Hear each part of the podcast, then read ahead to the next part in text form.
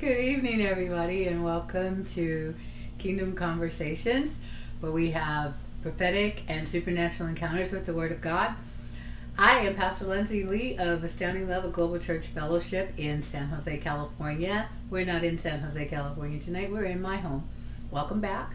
Uh, we'll explain what's going to go on with that in just a few minutes. We're going to open in prayer. We're going to listen for the topics that the Holy Spirit has that He wants to converse with us about tonight. If you have prayer requests, if you have questions, please feel free to put them in the comment section on the website. And our commentator, moderator person, Mr. Uh, Minister Frederick Johnson, will be happy to accommodate as much as possible. Astounding Love individuals, you also know what to do. And so I think I've given all the instructions that we have need of right now. Keep it clean, people. Play nice with each other. Let's pray and talk to Holy Spirit and then find out what He wants to say to us. Father, thank you for today. I thank you for Jesus. I thank you for loving us. I thank you for your goodness. I thank you for mercy, for your loving kindness. I thank you for laughter. I thank you for your presence being with us, never leaving us or forsaking us. Jesus, I thank you for your obedience, for your blood, for your love, for your passion for us. I thank you that you really, really want us and that you have the heart's desire to please the Father and you have put that in us as well and you're growing us up in it. And I thank you, Holy Spirit, for your magnificence. I thank you for the way that you protect us and keep us and talk to us. I thank you for the words that you will speak through me tonight and the words that you will speak to me as well. I thank you for every person that is gathered together under the sound of your voice coming through me. I thank you for the lives being changed, for matters being settled, and for questions being answered. Oh, I do. I really do. And I thank you for the ability to stand because you've granted us that. Thank you for all the assistance that you have rendered for us and for opening up amazing major doors of opportunity for every person that is choosing to hear your voice and to walk in the ways of the kingdom. We bless you. We thank you. We praise you. We love you.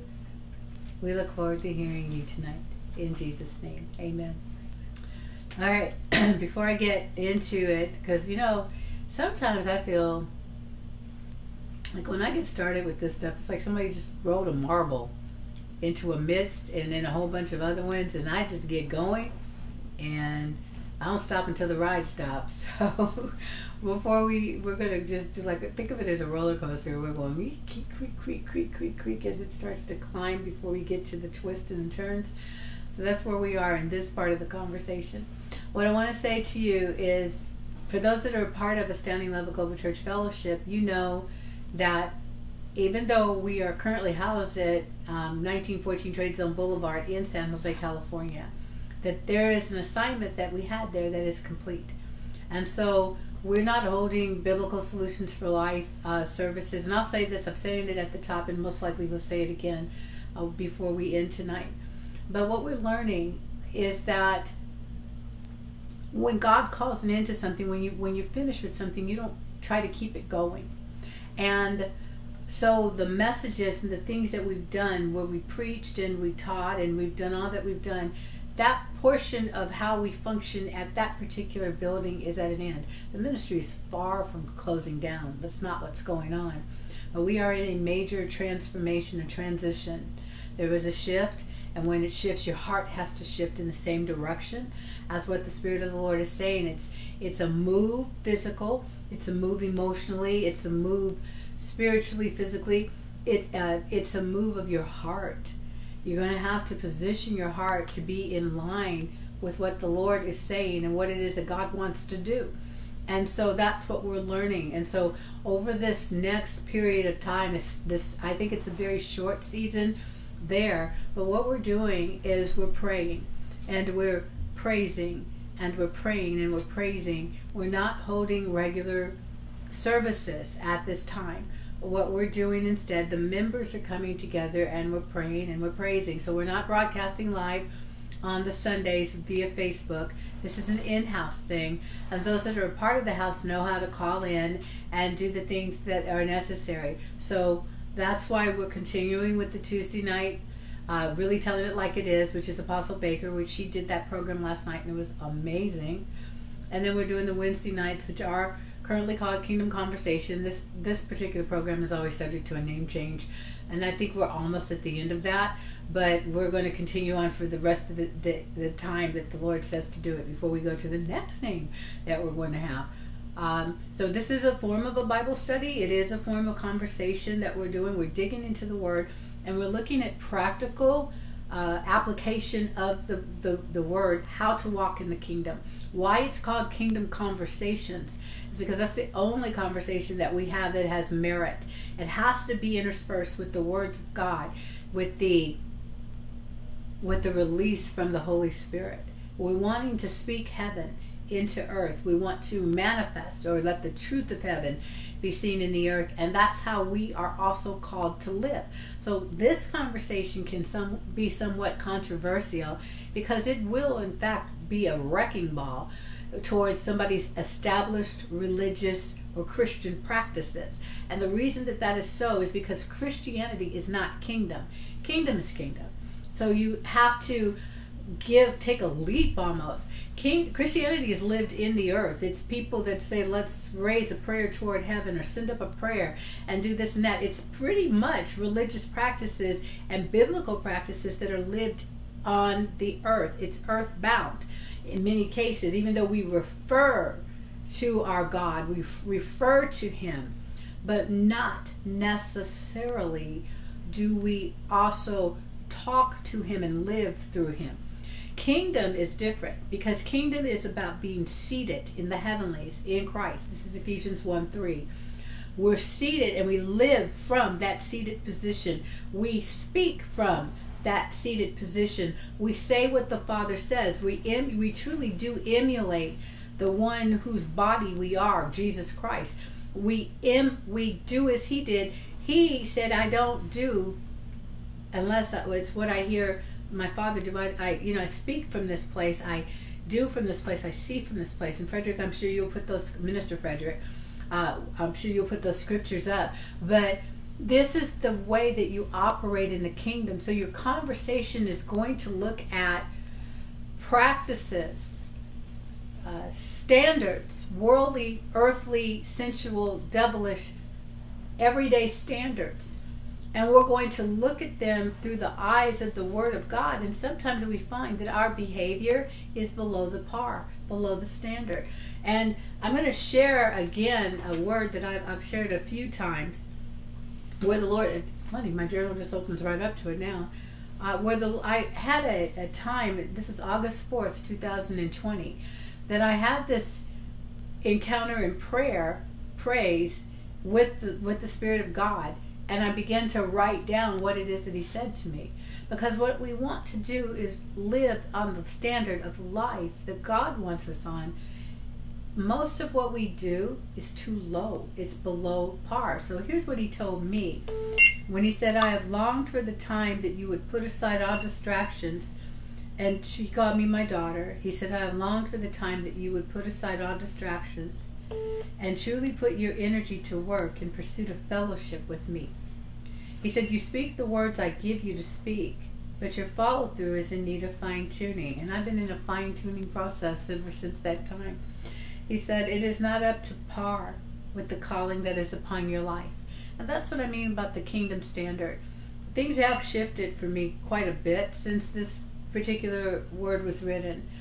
But I'm not going to tell you that I've completely arrived. I can say that it has been raised to a level where things are starting to happen differently than they used to. And I can tell you that my aim and goal is by the by the time uh, December 31st, 2021 comes to a finish, that I will be at the level. I think it'll be sooner than that. But what I'm saying is that my goal, my objective, is to ensure that I do meet the standards of my Father and that He has been able to elevate me and expand me and do all those other things and put me where He wants me to be. So He said, uh, He talked about impressions and visions that He had given me. And He talked to me about scenarios that He wants me to walk through. And He showed me things that He wanted, um, that He required words that He has required from me.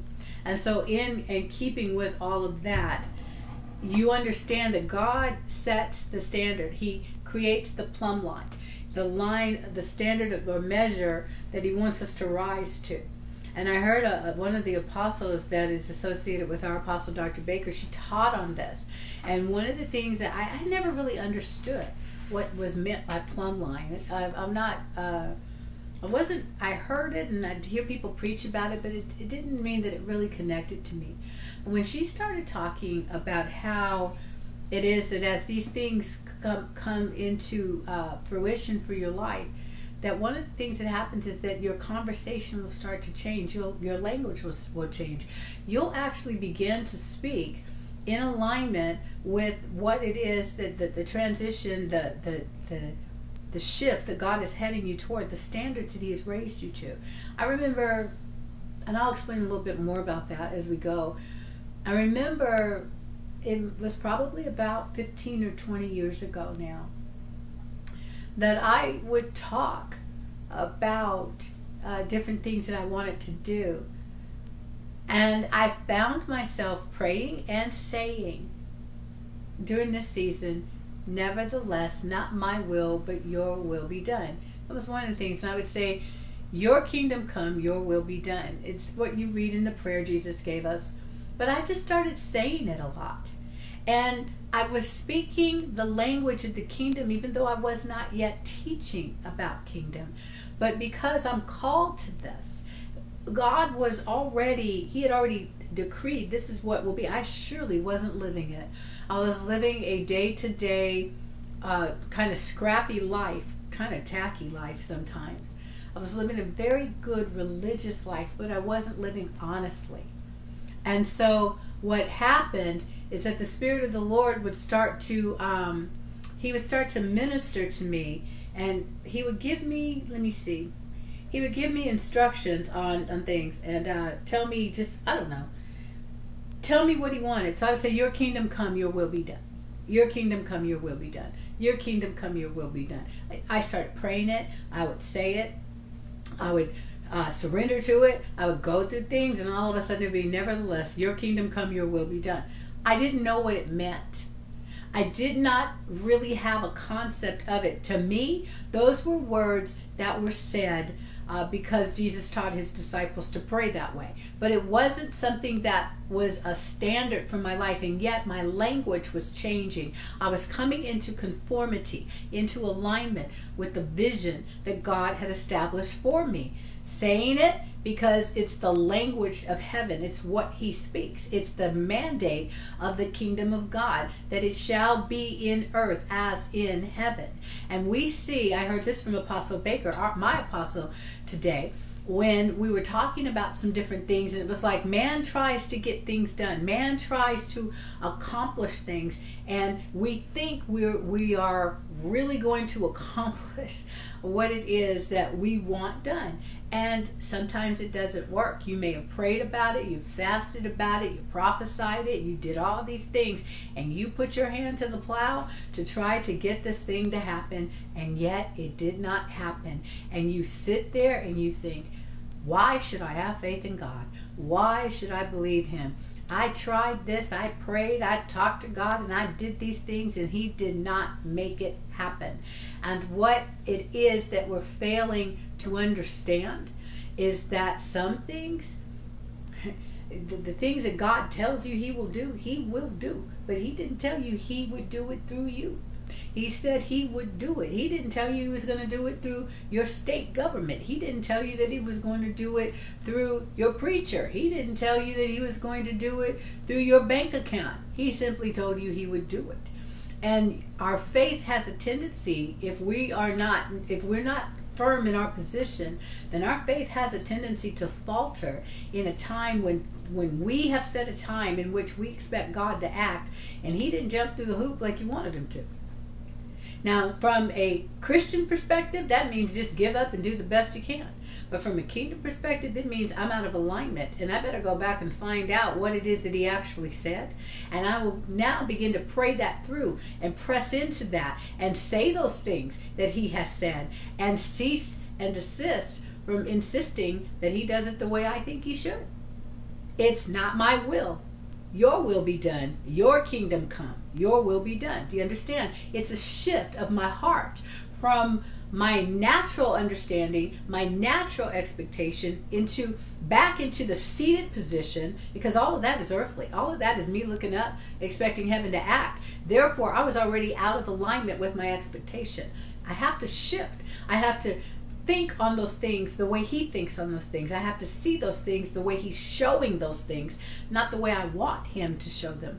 And when I start to do that, I can relax. And then my faith begins to to just blossom because I'm seeing it from God's perspective and I know I know that it's going to happen precisely the way he has it planned. I will see the actual occurrence and I'll see it with the understanding that the hand of the Lord moves forward, that the hand of God is the hand that saves. It's not my hand, it's his hand. David, King David said it this way God has broken through my enemies by my hand, like the breaking forth of waters. God did it. And he did it, yes, he used me to accomplish this. He used me in this moment to defeat the enemies. But I will never be so foolish as to think I did it my power, my ability. This is Deuteronomy 8. Got me this wealth. My power, my ability got those clients for me. My power, my ability uh, opened up this kingdom business, and it's all going going in accordance with the way that I want it to go. That's foolishness. That's moving out of your seat and getting into some very murky waters because you're not walking up to par. You have just lowered yourself to a standard that God is not at. The plumb line is a rising up. It's a it's a increase of stature. It's an elevation until we reach the level that God has set, and it's at that level that the miraculous really begins. We think because we see miracles or minor things, really they're God things, but they're at the level in which we live. They're designed to raise us up, not to keep us where we are. And we begin to be impressed with ourselves. And the fact that I laid hands on people and they fell under the power. I prayed something and somebody got healed. This happened, that happened. And you get impressed by low power stuff. You know, it's the stuff that's to get designed to get us to go press into Him some more, not become nonchalant and blowing your fingers and you know buff the, your nails on your chest and say, "Hey, I got this thing." No, baby, you just started. He wants to do so much more. Another apostle I heard, the first one, um, i may mention their names in a little bit, but uh, actually I will. The first one who was teaching on plumb line is Apostle Cindy Allen. And then I heard Apostle AJ Nudez, who was speaking today actually. He was talking about when you walk in, when God wants multiplication, but we're walking on a level in which um, we are satisfied with status quo. We're satisfied with the with the things that have us comfortable. Um, we we know we know how to function in this. I'm a, a, a, teacher of sorts. I'm a writer of sorts. I'm a this of sorts, and I'm comfortable with that. I personally now have an opportunity to expand into some areas where I'm not very gifted at all. In fact, I'm not gifted at all in these things to my knowledge. But I was failing. You know, you stop. You hinder yourself from moving forward because you stop from moving in faith when you reach your place of limitation. I don't know how to do this. I don't know how to uh, design this way. I don't know how to cook this way. I don't know how to drive like that. I don't know how to speak this way. And but I know how to build this, or I know how to type this, or I know how to paint this. And you stop right within your known abilities. But the Spirit of the living God is on the inside of you. That means you have capacity according to Christ Jesus. You have capacity to do things you don't even know about. You know? Do you know what I'm talking about here? You got to tap in. We have to tap in to the unknown areas of our thinking. Let me see if I can find that particular note um, because it that ties in with what my apostle apostle baker teaches about identity you've got to know who you are and you will only know that from staying in your seat i'm giving you three apostolic voices that we're all saying pieces of the same thing because it all stems from your seat in the heavenlies in Christ. You are not going to rise to the standard that God has. You won't measure up to what he's calling you to do if as long as you're trying to do it what from your earthly understanding and you're striving to do things according to your intellect. That's called abject failure dismal miserable epic fail. Any of those kind of phrases are pretty applicable to that. Why? Because our little muddy hands got involved in it. It's like somebody that's baking in a pristine uh, hygienic, you know, place baking and their little toddler is there playing in mud. And the kid comes in with the mud on their hands and wants to help make pies. You've just contaminated the place and everything's got to be shut down because it's got to be cleaned again before you can go back to work. I think that god has these things holy and pristine and, and precious and he's working us up and we bring our little muddy paws in there and we're trying to, to, to, to help him to do he's like no let me wash your hands and put your hand put my hands in yours and then I will direct you into the things that I want you to do because he does want us to get the joy of seeing what he did. He does want us to be in on the big surprises and the miracles. He wants us to have the fun of going, Whoa, are you kidding me? And all the things that we do. But He wants us to do it the way He set it up for absolute perfection and for the blessing that will come upon the many. So, here in large capacity, these are my notes from, from uh, and I, I could only capture so much because when you're listening to God speak through other people, it's not really the time to take notes. It's the time to listen. And so I scrape, I scratch out a few things so that I can recall because I want this and I want to go back to this and I want to be able to capture as much of this as I can and then begin to walk in it. But he talked about the enlarged capacity of Christ within you. Christ within us, the hope of glory. Jesus, the one, Holy Spirit, the one that will make manifest. And we are as limited as he is, which means we're not limited at all. And the, the scriptures that you can look at, remember, Jesus said, he said, with man it's impossible, but with God all things are possible. So you it is possible for you to do things that you didn't know you could do. It is possible for you to stretch forth your hand when it was withered. It is possible for you to rise up from a bed of sickness even though you don't feel like you can. It is possible to go from 0 to 180 and and and and be have been this and go through this. You can be in your right mind in less time than it takes for me to snap my fingers because of the spirit on the inside of you. That it may be your mind that needs healing, and then from the healing that He's done in your mind comes the power flow to be able to do the same thing in the life of somebody else. So, really, to operate from the kingdom, you've got to cease and desist from bringing limitation into a pristine place. It's muddy little hands bringing in dirt from the world into a place where God has already told you all things are possible with me. Nothing is impossible for me. These healings, these these turnarounds, these financial transactions, these uh, put together of relationships, healings of marriages, or um, um, stopping the, the shutting the mouth of the lion, whatever it is that you have need of. From the seated position, you will see the possibilities of God and stop living from this mental place where if you don't see how it's possible, it must not be so. Okay? Uh, do I have any questions? Okay, because I had a whole different topic that I was talking about, but I'm going to do the. Let me finish with this part.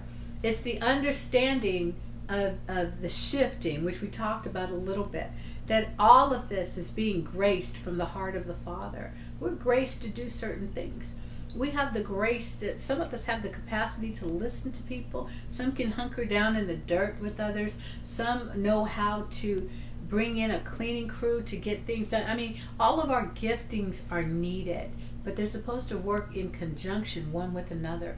And here was the the the, the impartation that I received because I received what the apostles said today, what all of these apostles have said over the last few weeks, I've incorporating all of this. And let me share this with you.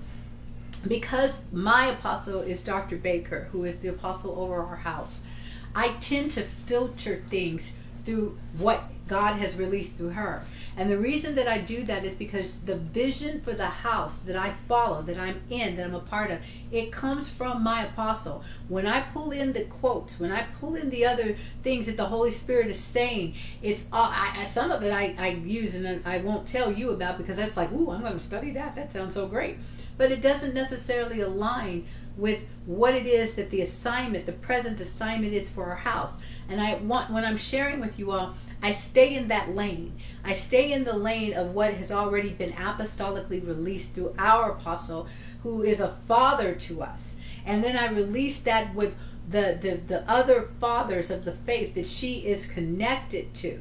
And father is not a gender word in this sense and whatever it is that they've said that it aligns you can see where it lines up and it bolsters the message and it helps us to be built up into the direction that the father wants to take us. And that's why i don't oh this person taught this and this person taught that. This is great. And i you know i applaud it. Some of you may be watching me and you not be a part of our house. And you may take something that i say and say hey i've got to use that I'm guaranteeing you it's got to be because it's aligning with whatever house you're in. It's aligning with the vision that God has for you. That's why we do take and we we we share one with another. And so this is the that's I, I just want you to understand that. That's why when I say I'm not necessarily name dropping um, it, it has to do with that because some folks like to go scurrying off trying to look this one up and that one up. It's like, stay in your lane, please. Stay in the place where you're supposed to finish the race. That's why you stay in your lane. It's not just don't butt your nose into what other people are doing. That's not what I mean. When I say stay in your lane, I mean because this is the course that has been laid out for you to run. And if you run this race successfully, you will cross the finish line. But if you get out of your lane and you try to run into somebody else's, you will be disqualified. You won't finish.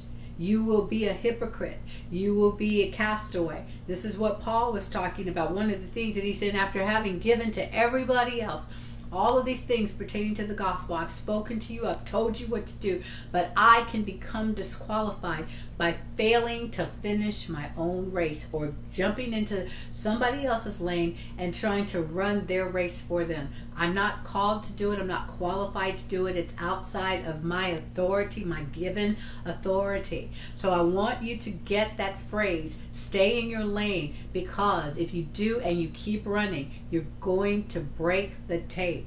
You're going to finish the assignment and get a new baton and take on something else that is going to take you from one elevation of glory to another. And by that, I'm not talking about you get to rise, but I mean that the Christ in you increases and the expansion of, of, of, the glory of Jesus starts to happen, and you start moving into destiny, into the destination that you've been called to and God gets the glory and you get the fun. You get the yahoos of, of the whole thing. Not a yahoo, but all the yahoos. You know, you get to, to finish.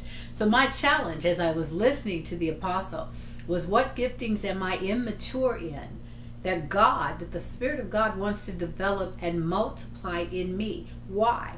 Well, one of the things that they were talking about today is that you know that Ephesians 4 tells you that God has given gifts the apostles, the prophets, the evangelists, some apostles, some prophets, some evangelists, some pastors, and some teachers for the growing up of the body of Christ. But he also talks in other parts of, the, of, of Corinthians, Paul talks about how no, we're one body with many parts and that we all need each other that we we're no no one is separate unto the I can't say I don't need you to the foot or or any of that and I'm paraphrasing but you understand you can't tell any of your body parts you're an unnecessary thing you try to do that and then try to operate without it and you'll see how much you really miss little Toto or whoever it is okay so um I need to find out what giftings am I immature in. And I was on a business call tonight, and I found out some areas where I'm immature, that God wants to develop and multiply by doing what? Presenting you with an opportunity to do something you don't bit more know how to do.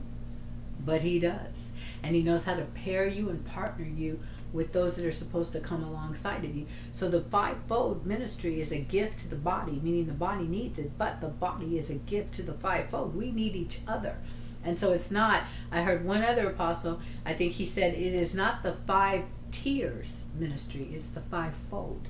So we need each other to be on those levels of transparency, love, obedience, submission, humility, words that I've grown to love and to cultivate and to hunger after. Whereas once upon a time, it's like, nah, I'm not really, I don't, uh, you know, I don't really want too much of that holy stuff. It sounds like I got to change my hairstyle and wear ugly clothes, and that's not what it means at all.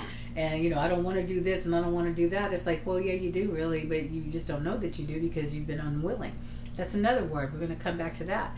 And so it says, when have I spent the time with him to discover? Let me read it again. What giftings are you immature in? that God wants to develop and and multiply in you through you. Why? And He's going to do it through other people. Why? What what undiscovered giftings do you have? What talents? What what thoughts have come to you? Maybe you should learn how to do this or that, but you thinking, ah, no, I don't really have time. It's not my gift. It's not my thing. You know, you don't know what your thing is until you know what your identity is. Can I just tell you that I did anyway? But I'm just asking permission after I already said it because I'm following the way my apostle does it. But this is what she teaches. You know, you're gonna have to love that person um, that you that let me tell you you're a spirit and you live in a body but you sometimes love that body to dislike the person that you've become that that mind that will and the emotions that crazy stuff that you have done and so you not your spirit you feel like oh, i'm not so liking me well that's not your spirit disliking you that's your soul your mind, your will, your emotions, disliking, you're going to have to allow yourself through your spirit to receive the love of God. I can hear the questions. We'll get to it, I promise. All right? You're going to have to allow the love of God that has been placed in you spread be spread abroad for you as well. And you're going to have to start forgiving and allowing yourself to see that God made you with a specific intent. And the only reason you don't like where you've been, you're so ashamed of it, is because you've not received the forgiveness of God and you haven't received the love of God.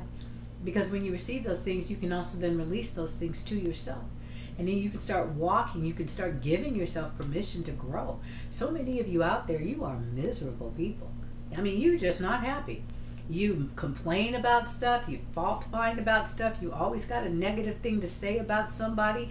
I tell you what, Politicians make it easy for you to speak badly about them, but God didn't call you to do it. And yet you do it anyway. That's your misery. That is your misery because He didn't call you to do that. He's got a plan for them, and what He wants to do is use your mouth, your tongue, to speak what He wants said instead of saying what you feel like saying because you've been offended. See what I mean? It's offended, bitter, mean, just horrible because you're not happy with the way things are going in your life. It's like, oh, I feel disappointed in the Lord. I thought by now I would be in a certain place with God, and it's not happening. Are you hearing the role of the religion as it goes through? Because these are the things that I thought that He would do for me by now, but He hasn't. it's like get with the program, Junior. it's not God, it's you. And he wants you to come hear him so that he can make the changes in you, so he can get the bitterness out of your heart, so you can live the life filled with this is the word I've been wanting to get to joy. joy. Joy, which we say, I got joy. You don't even know what it means. I mean, it's like I think about it. It's like, do you do you know what it means to have joy? No, I I know what it means to sometimes smile, laugh, and be happy, or something. It's gladness from the inside joy is not a commodity that comes from the earth. It's a heaven sent um, display of force, of power, is what it is.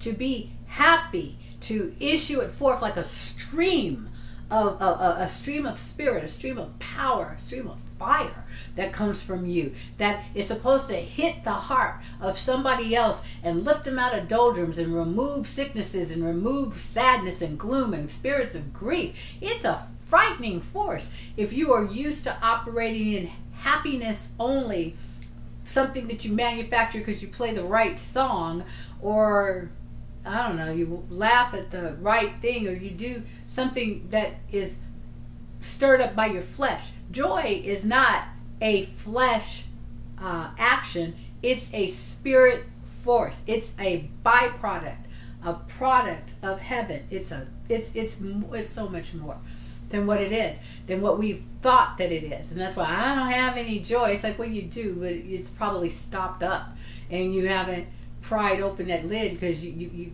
you got so much bitterness sitting on top of it.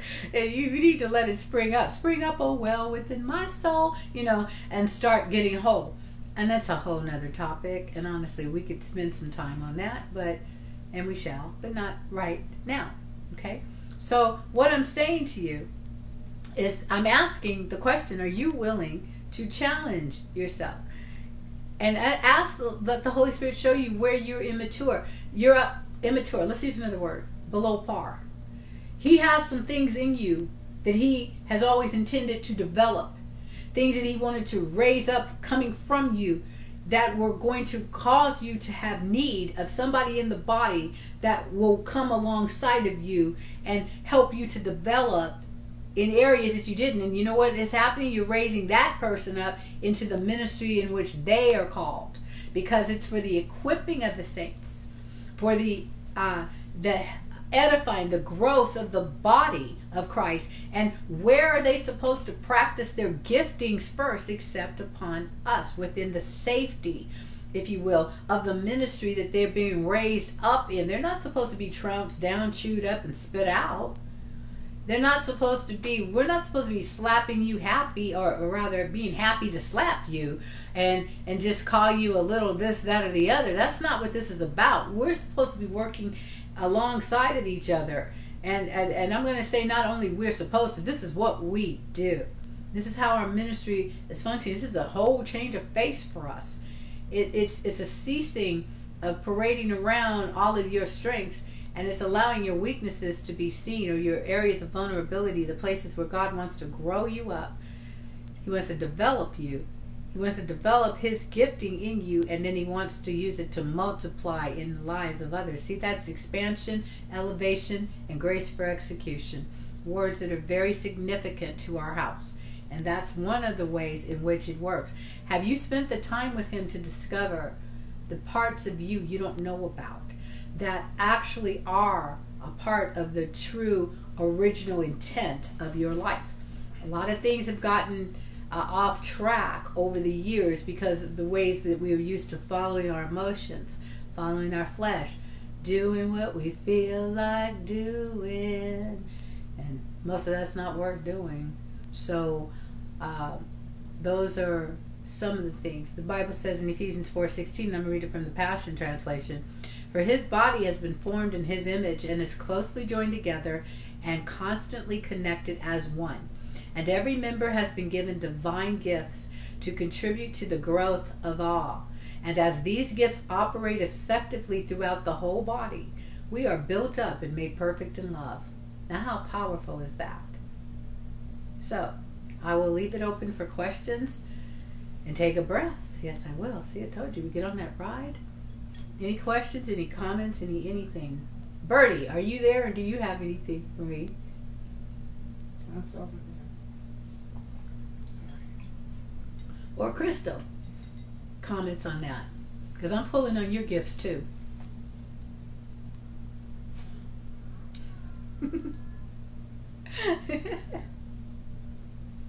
okay. I'll give that a moment. Come on, loves, you're supposed to be learning, and this is an interaction. It's not a monologue. Feels like a monologue, but it's not supposed to be a monologue, okay? So talk to me. Kingdom conversation. Let's have a conversation tonight. Um, God says we're called. I'm called to prophesy hope and truth into the lives of many. He said, but I had to learn to easily flow with Him in order to release this. And so that's again that pressing in. And I think it's also even when we're talking about right here, being willing to be vulnerable, I'm going to have to learn some things uh, because of the kingdom business that I have that all of a sudden has snapped open and it's time for business. We're open for business.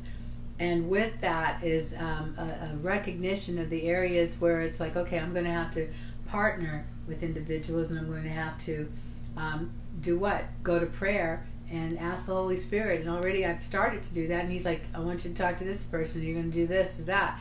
So you see, He will once you do what He wants. Remember, He's the the resource, the primary resource of all things kingdom. And so whatever it is that He wants done, He's the source, and then He resources us for what it is. Question? Yes. Yes. Can you help us to see how being made perfect in love connects to the plumb line? You're being raised up. That's a great question. I'll, I'll try to answer it. Holy Spirit. Okay. How being made perfect in love? Because that's unity. And that's the standard of the Spirit of God. He wants us to flow perfectly in love, made perfect.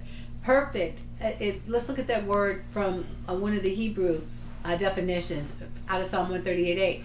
The Lord perfects the things that concern me. The Lord completes them. He brings things to a completion. That means that it started low and He's going to raise it up to where He's always intended it to be. It's not just oh, I got to raise y'all standard because this is just terrible. No, he's already established. That's what the plumb line is. It's been established. This is the level that I've called you to. And so, through your experiences and through your interactions with the Spirit of God, through our yielding to Him, humility, obedience, words that are not a heavy drag, but are actually powerful words and forces from heaven, that when we allow these things to be locked into us, they transform us into original intent. And we stop being the counterfeit life that we've had. And we become what we were always meant to be, what He sent us to be because we're starting to be stripped of the false identity. That's what transformation is. So the edifying and being made perfect in love, growing in love, filled with love. Love starts to filter through and flow through everything, and it raises us up to meet what? The standard of love. Love, grow and be made perfect in love, raises you up to love.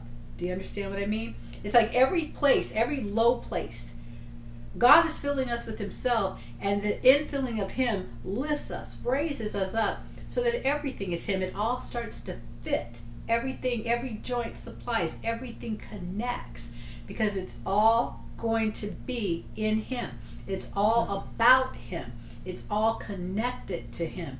It's all flowing from Him, sourced from Him and uh, provided for it through him. So he's always constantly working in us. Uh, what is the scripture in Philippians? And it is God who is all the while at work in us, effectually um, working in us, I should say, both to will and to do for his good pleasure, satisfaction, and delight. So it's yieldedness that receives love.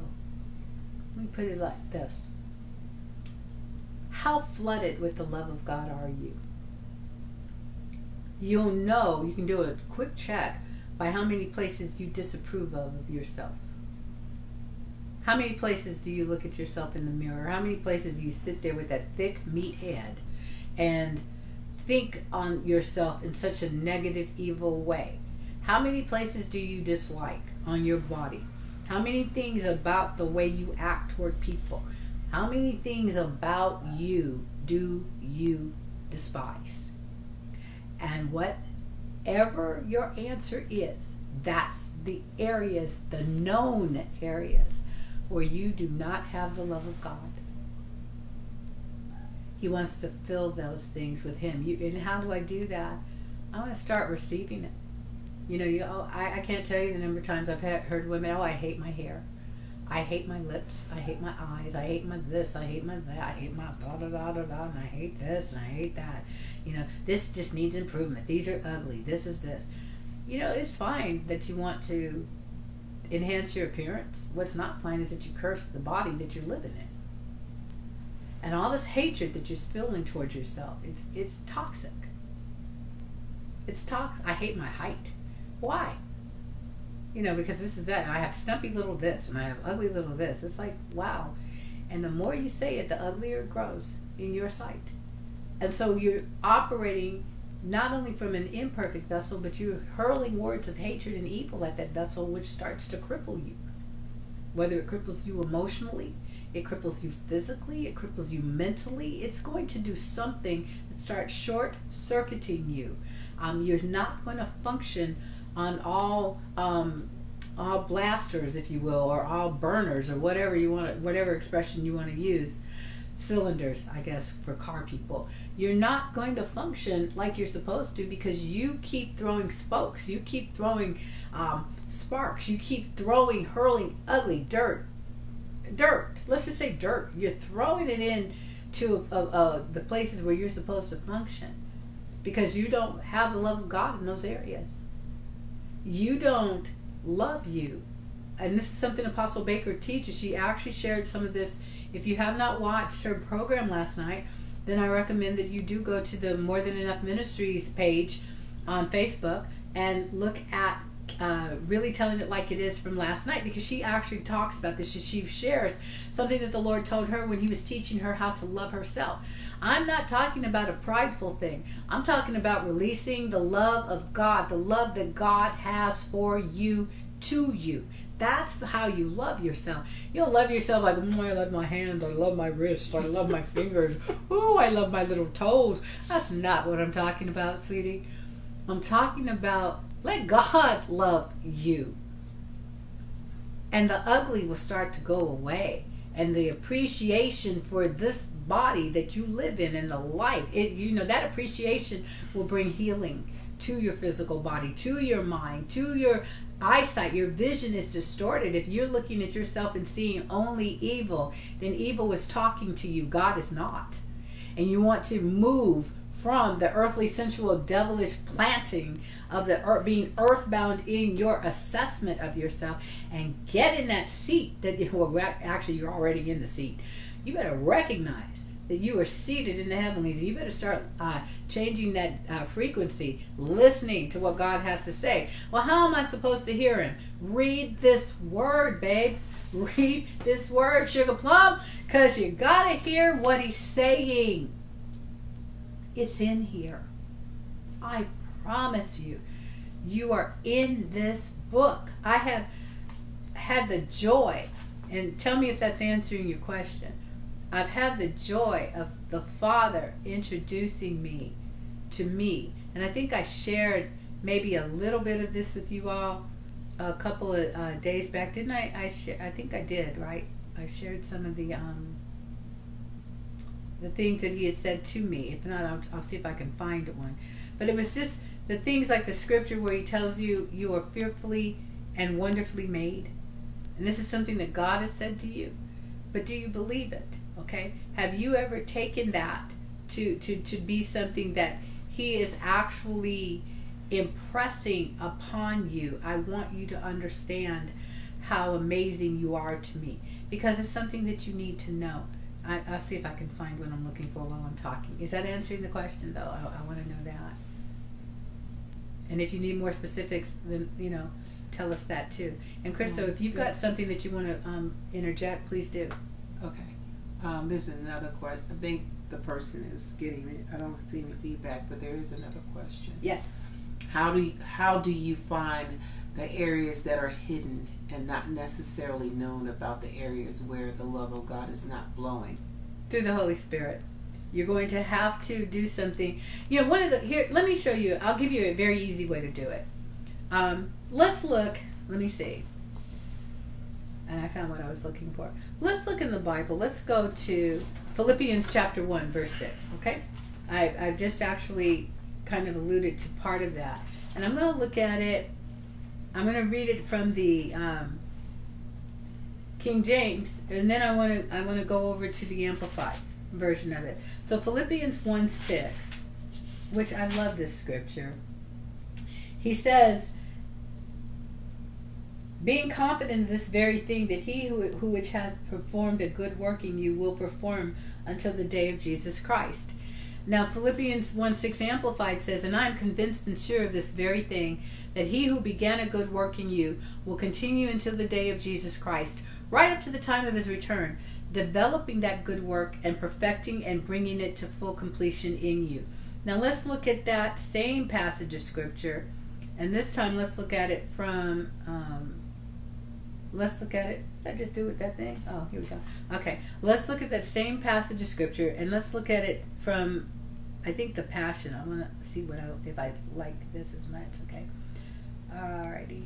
So in Passion, it says, I pray with great faith for you because I'm fully convinced that the one who began this glorious work in you will faithfully continue the process of maturing you and will put his finishing touches to it until the unveiling of our Lord Jesus Christ. There's so much in that, and it's so rich. Now, you read that in an ordinary day, you just go, wow, that's wow, that's amazing. I don't see how you're gonna get something like that done in me though. You know. Ever been there? You read this amazing passage of scripture. Because, you know, the King James, for I'm convinced being confident of this very thing that he which hath begun a good work in you will perform until the day of Jesus Christ. It's like, oh, okay, I don't really understand what that means, so I'll just go to the next verse. But if then you read it in the Amplified, uh, I'm, I'm convinced and sure of this very thing. Well, why? It's easy for you to say, writer, that you're sure and convinced of this thing, but that he who began a good work in me. But I'm not even sure he began a good work. So that right there is your decision point for you to encounter the Spirit of God through this word. Because that's when you can stop and say, Have you begun a good work in me? Because if you begun a good work in me, I sure don't see it. What does that good work look like?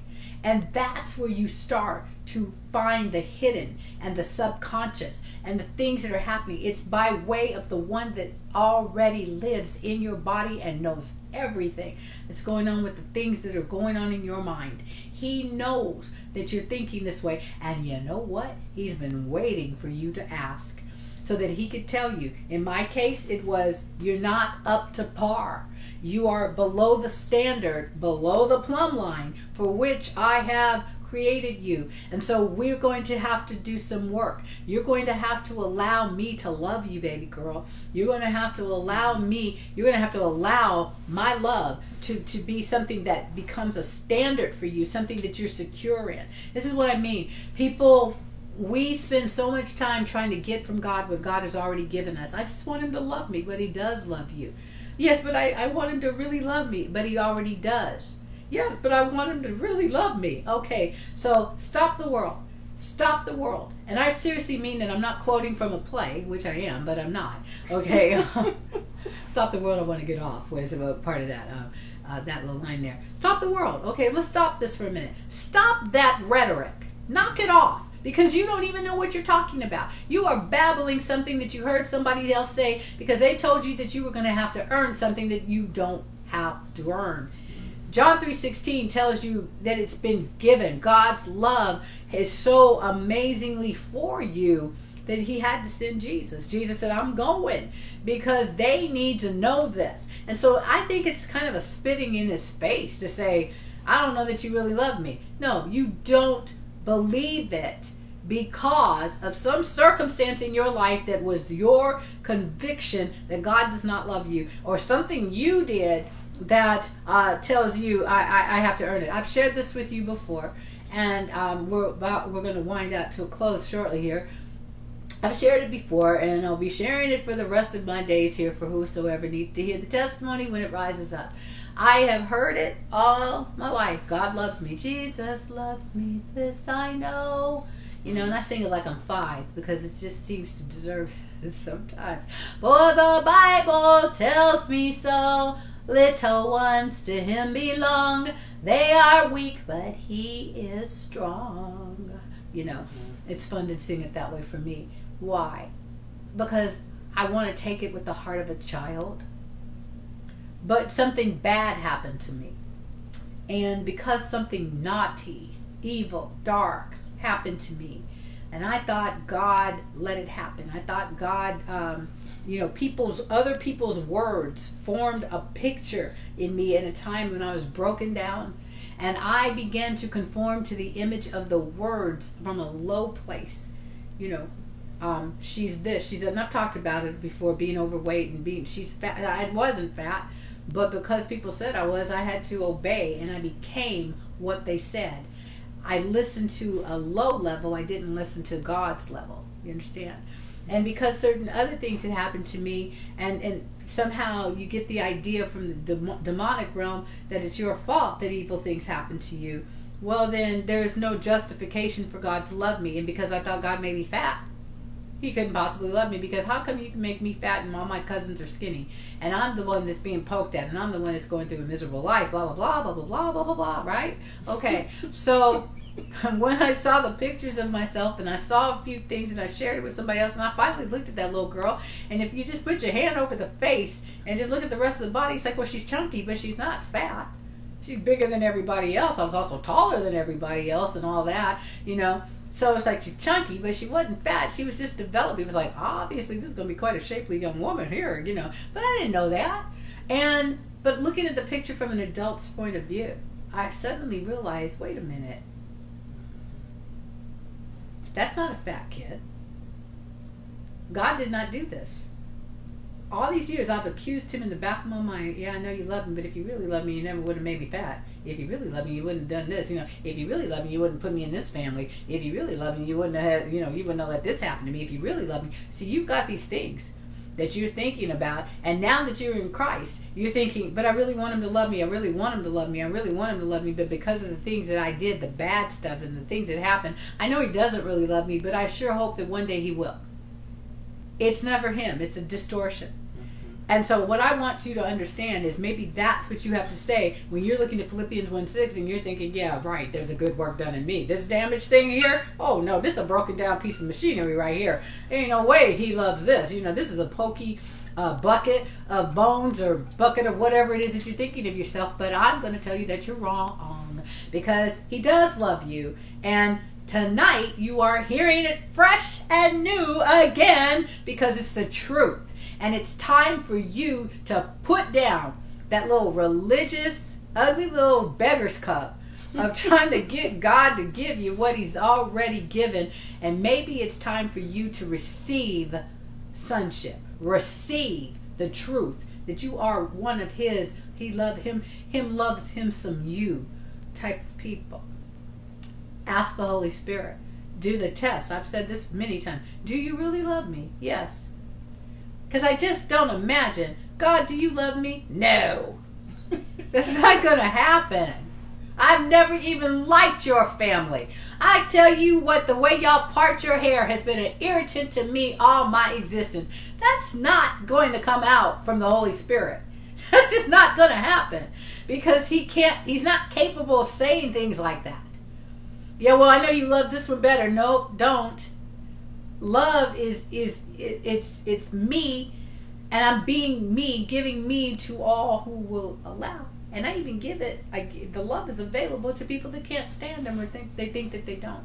So that's how you begin. You're reading the scripture and you start talking to him and you say well okay I what I got out of that when I created this thing was as I focus on finishing what I start, God ensures that all of my affairs come to a successful conclusion because that's the message. You're bringing these things. You started this work. You're going to finish it. If you grew up on the playgrounds, you started it. Well, I'm going to finish it. They started this fight, but I'm going to finish it. That was the way I said it. I talked a lot.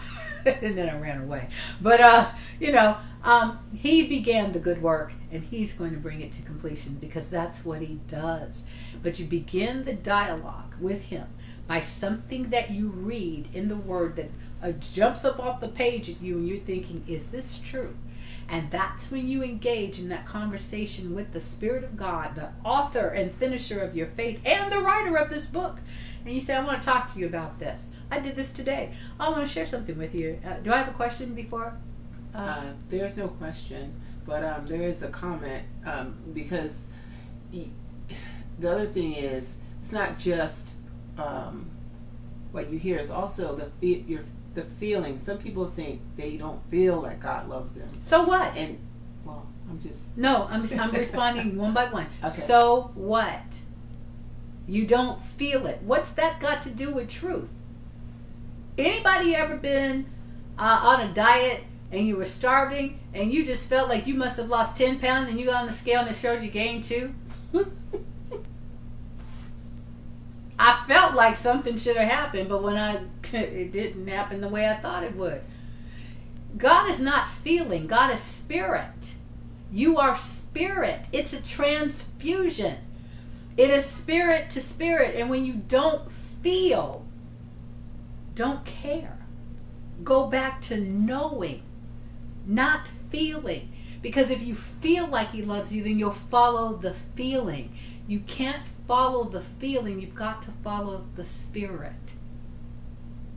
Now go ahead. I know I interrupted, but do you see what I'm saying? I got to Mhm. because you can't you can't even let that register. It's the wrong level. It's the earth level.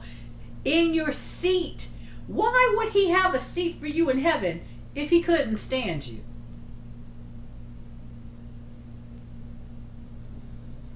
It's not how you feel about it. It's what he said about it. That has to become a standard. That's kingdom. Not how I feel about it, but what the king said about it. Because the truth is not rooted in how you feel, it's rooted in who he is and what he said. You've got to get that. See, I, I, I really want you to just wreck it. I don't feel. Eee! Stop it. That's too low. You're under par. You're going to have to come up to the plumb line level where you know He loves you because that's when you're able and capable to receive forgiveness and you're not groveling around. Oh, dear God, please forgive me for the sins I committed 20 years ago before I ever came in Christ. Are you freaking kidding yourself? Yes. You're being hoodwinked, punked, basically, by a demonic spirit that is enjoying your misery, but it doesn't line up with what God said. And I'm enunciating that quite carefully. Anything else there?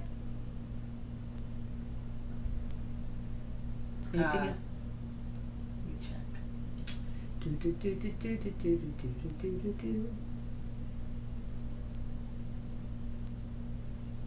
So what about when God says um, that that Jacob he loved, but Esau he hated? His ways, not his person. His ways.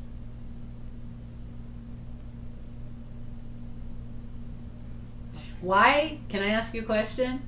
Why are you looking for reasons to disqualify yourself from truth?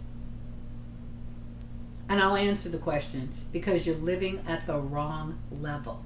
Why are you trying to insert yourself into a family situation where God was talking about a spiritual thing that has nothing whatsoever to do with why what Jesus said? See, what Jesus said, it doesn't nullify that because what God was talking about is the sneaking, the lying, the, the independence, the way I hate those ways because they don't reflect me. He didn't say I hate that man and I want to, to condemn him to utter destruction, else he wouldn't have called for peace between the brothers. Why are you looking for reasons to disqualify yourself? That's what you need to be asking. Instead of trying to find reasons to justify something that God did not say. See, you're allowing a satanic, a demonic spirit to convince you of something that is not true. It's trying to tell you you won't qualify. In other words, Satan is telling you God is the liar. You're going to have to make a decision. Why don't you just receive it? Why don't you just receive it? And the answer is because you don't want to. But when you want to, it's available for you. Oh, yes, I really do want to. Then do it. Just do it. Just throw off that little ugly bucket coat. Oh, you just make it sound so simple. You make it sound complicated. Yeah, but it's not that easy. Well, you're not speaking for God. I am.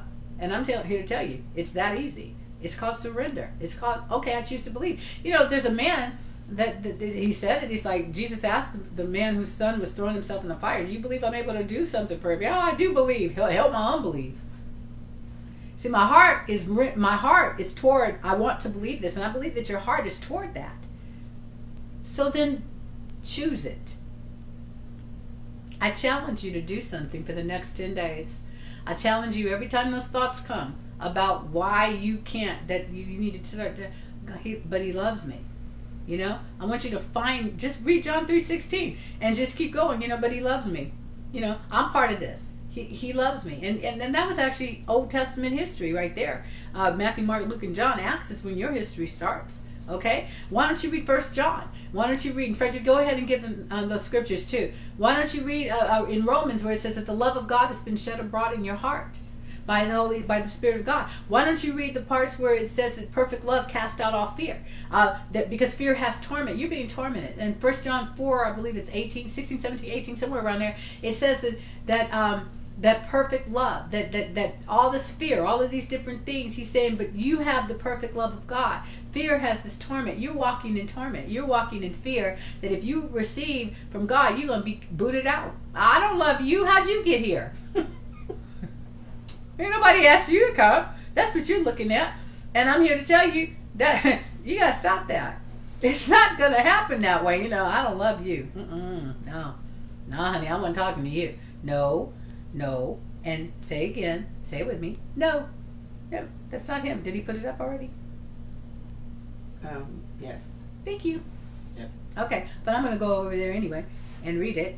Um, so I want First John chapter 4 as we're ending, and I really appreciate this dialogue. Now, what you got? Come on, come on back to me. Talk back. Let me know where you are with this.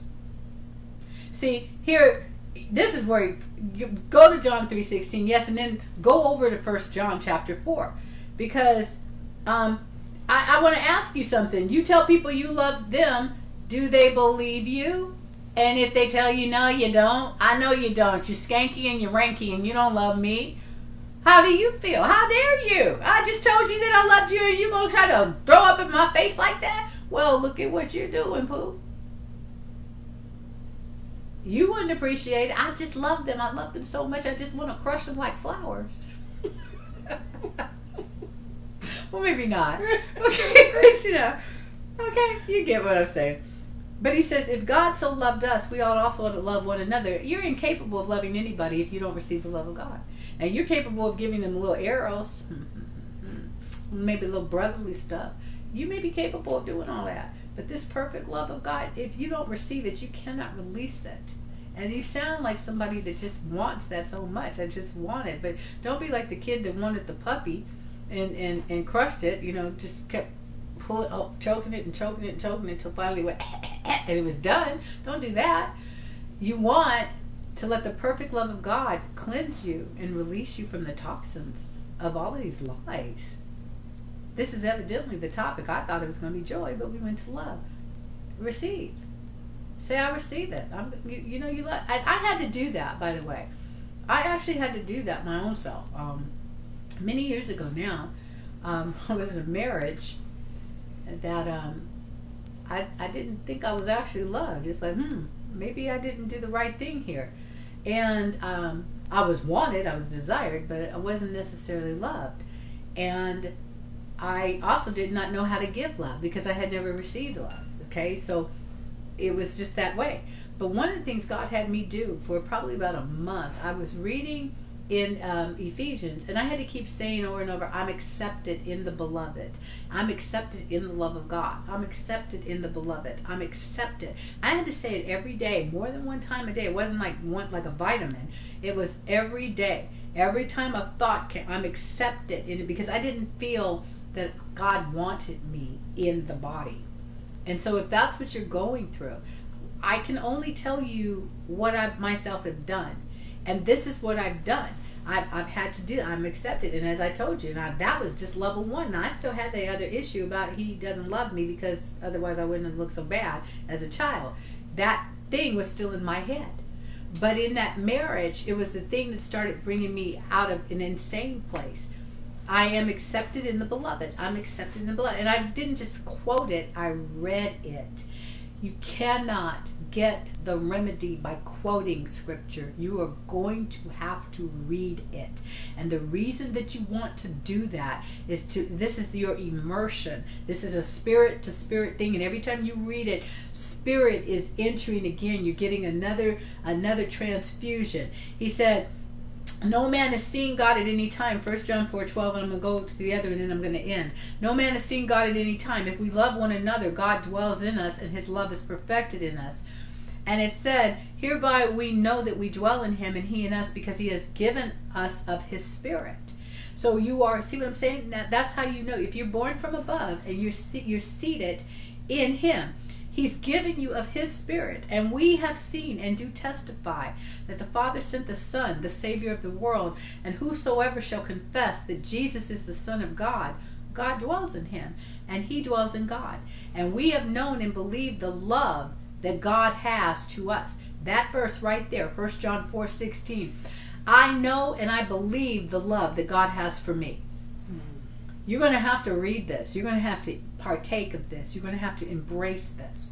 You got some work to do, but you're not doing it by yourself. Every time you read this, it's the Holy Spirit Himself that will testify of this truth. He is the Spirit of truth. He cannot tell you that God loves you if God does not. It would not be written if God did not. And that's the truth. That's the standard. That's the plumb line. You're going to have to come up it's got to come from that place in Him. You're not going to get this in your mind. Your mind is going to have to be changed by the Spirit of the Word of God, by the truth of the Word of God. You're not going to be able to do it by just humming it and, and, doing it as a mantra. It won't work that way. This is a spirit thing. And if you want this, I'm telling you, yeah, I'm not telling you, you can't earn what you've got. And according to the Word of God, you already have it but you have yet to receive it. But you're going to stop calling God a liar and the devil the truth teller. Stop, baby. Stop. You're hurting yourself and you're miserable. And God tonight has changed the whole conversation around just for you. That's what love does. Okay? Anything else? Okay, I was going to go to one more scripture. What was that?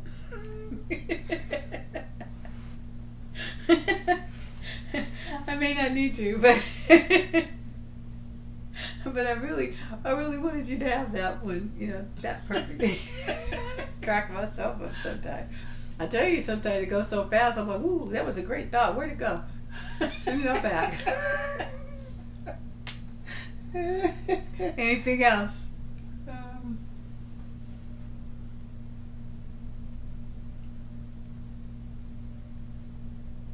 thank you. I'm challenging you to do it. And then come back and give us the testimony. When you come out bursting into show tunes, well, I would, but maybe you wouldn't, but I like show tunes, so that's what I do. Okay, there's also a person that joined mm. from Pakistan. Uh huh. Asked them to please pray for his for a financial blessing. They want to build a house, and they have no money. So. Okay, you have no money, but do you have Jesus? I'm sure you do. I, I don't pray those kind of prayers. What I pray instead is that I'm releasing to you, my brother, my sister, that you get the revelation that God has a house for you, that you get the revelation that you can receive from God, and that God will open up your eyes to see the provision that He has for you, that what He has put in your heart, He has also put a direction for you, and that you will see it and you won't miss out that we come into agreement with you that you will hear his voice clearly that you will cease and desist from thinking that you have to do it on your own, and that all of the assistance and all of the miraculous things that you have need of, that the Father has already set aside for you, that He will turn you in a direction away from the way you're looking to look at the in the other place where provision has been made, and that you will receive from Him, and then you will see from Him exactly what He has for you in the name of Jesus. And that prayer goes for everyone else as well. Wherever you're looking in the wrong direction, I pray that our eyes or our understanding are flooded with the light of the gospel and the truth of God, so that we will see that in Him we lack nothing. We lack nothing. Since He said that He is our provision and He said that He is our provider, that we will receive Him as such, and that allows Him to show Himself as strong on our behalf in the name of Jesus. Amen.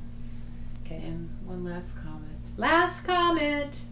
Um, I just want to talk thank, up, Chris. I just want to thank God for His undying and unwavering love. Awesome.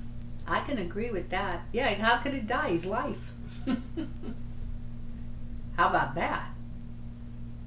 Great affection for you too. Okay. I was going to share something else, but oh yeah, okay, I do remember. So I'll give you the scripture.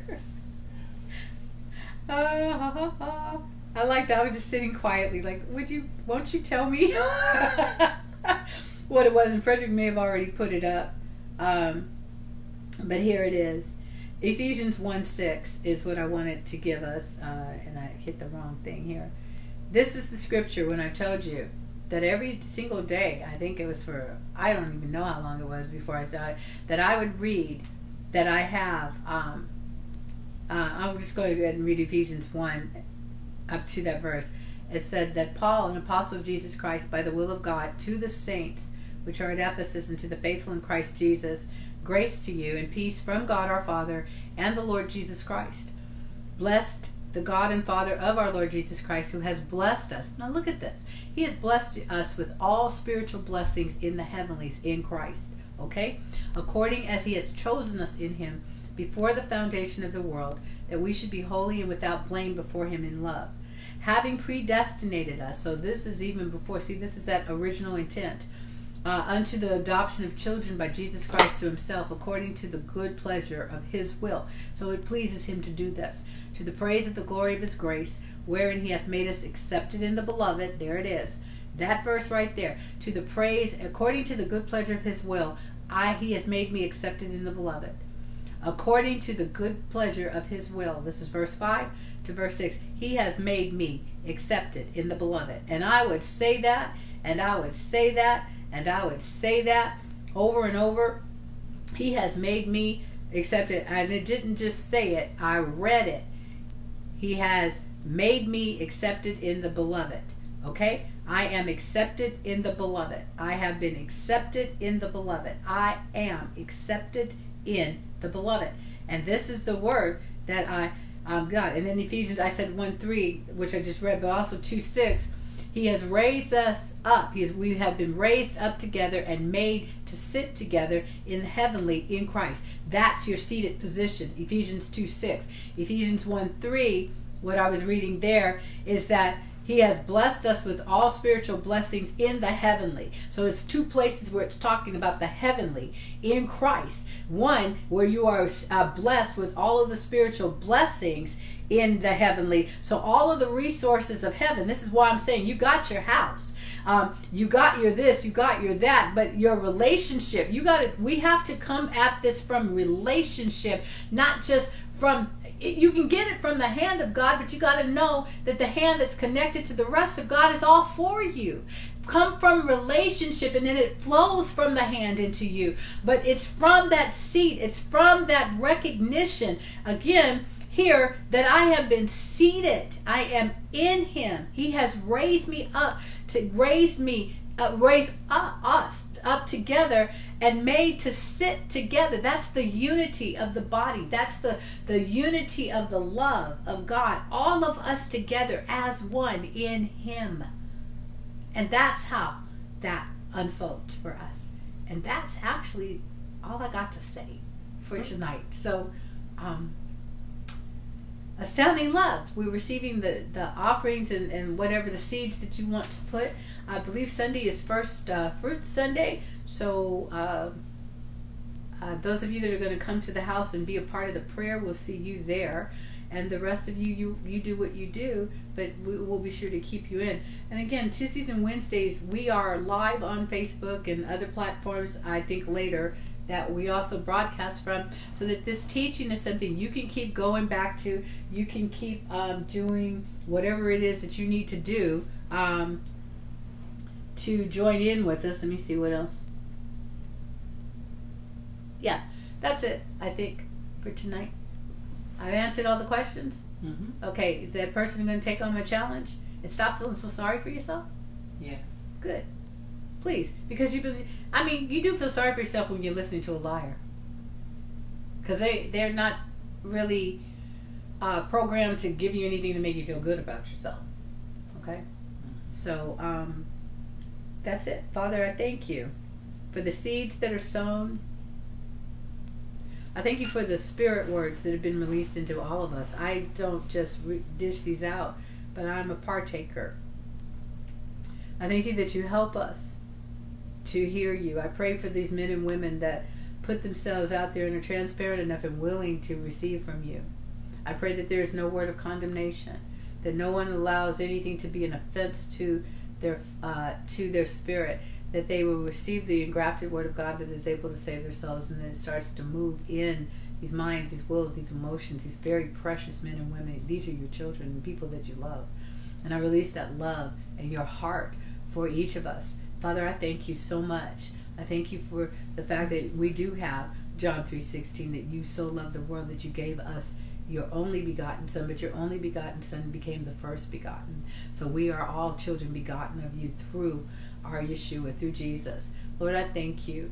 I, I release i just release the love of god into you and i release hope and an expectation of an infilling of the joy of the lord I release these words that what comes forth as a part of what I have has been revealed to me is imparted to you for you to receive a revelation from God.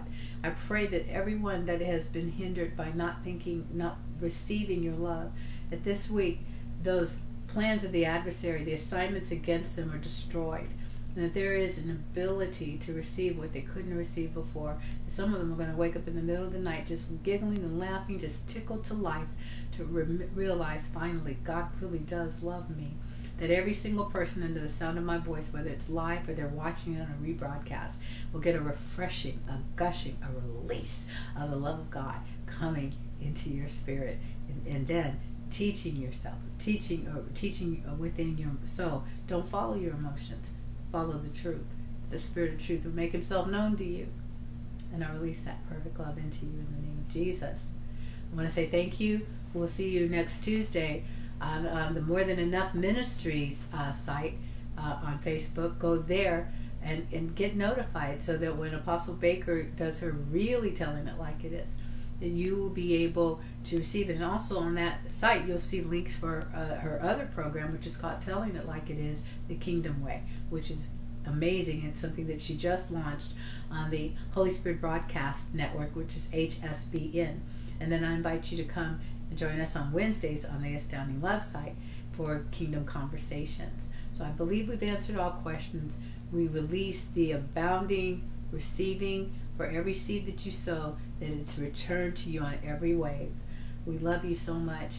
I am Pastor Lindsay Lee of Astounding Love of Global Church Fellowship on behalf of Apostle Baker, all of the ministers and staff, and our administrator, who I want to say thank you, by the way, to uh, Crystal Kemp. And I want to dedicate tonight's program to the memory of Christina Devlin and Sharon Robbins and uh, Connie Jimenez, especially those three because they just recently left and all the others that we have loved that have uh, moved to heaven, that the legacy that you all have left us hits my heart. And I always minister with a remembrance of the impact that each of you has made. I want to thank you all for joining us tonight. I love you with God's astounding love, and I pray that you will continue to talk to the Holy Spirit and continue this kingdom conversation. We'll see you next time. Thank you.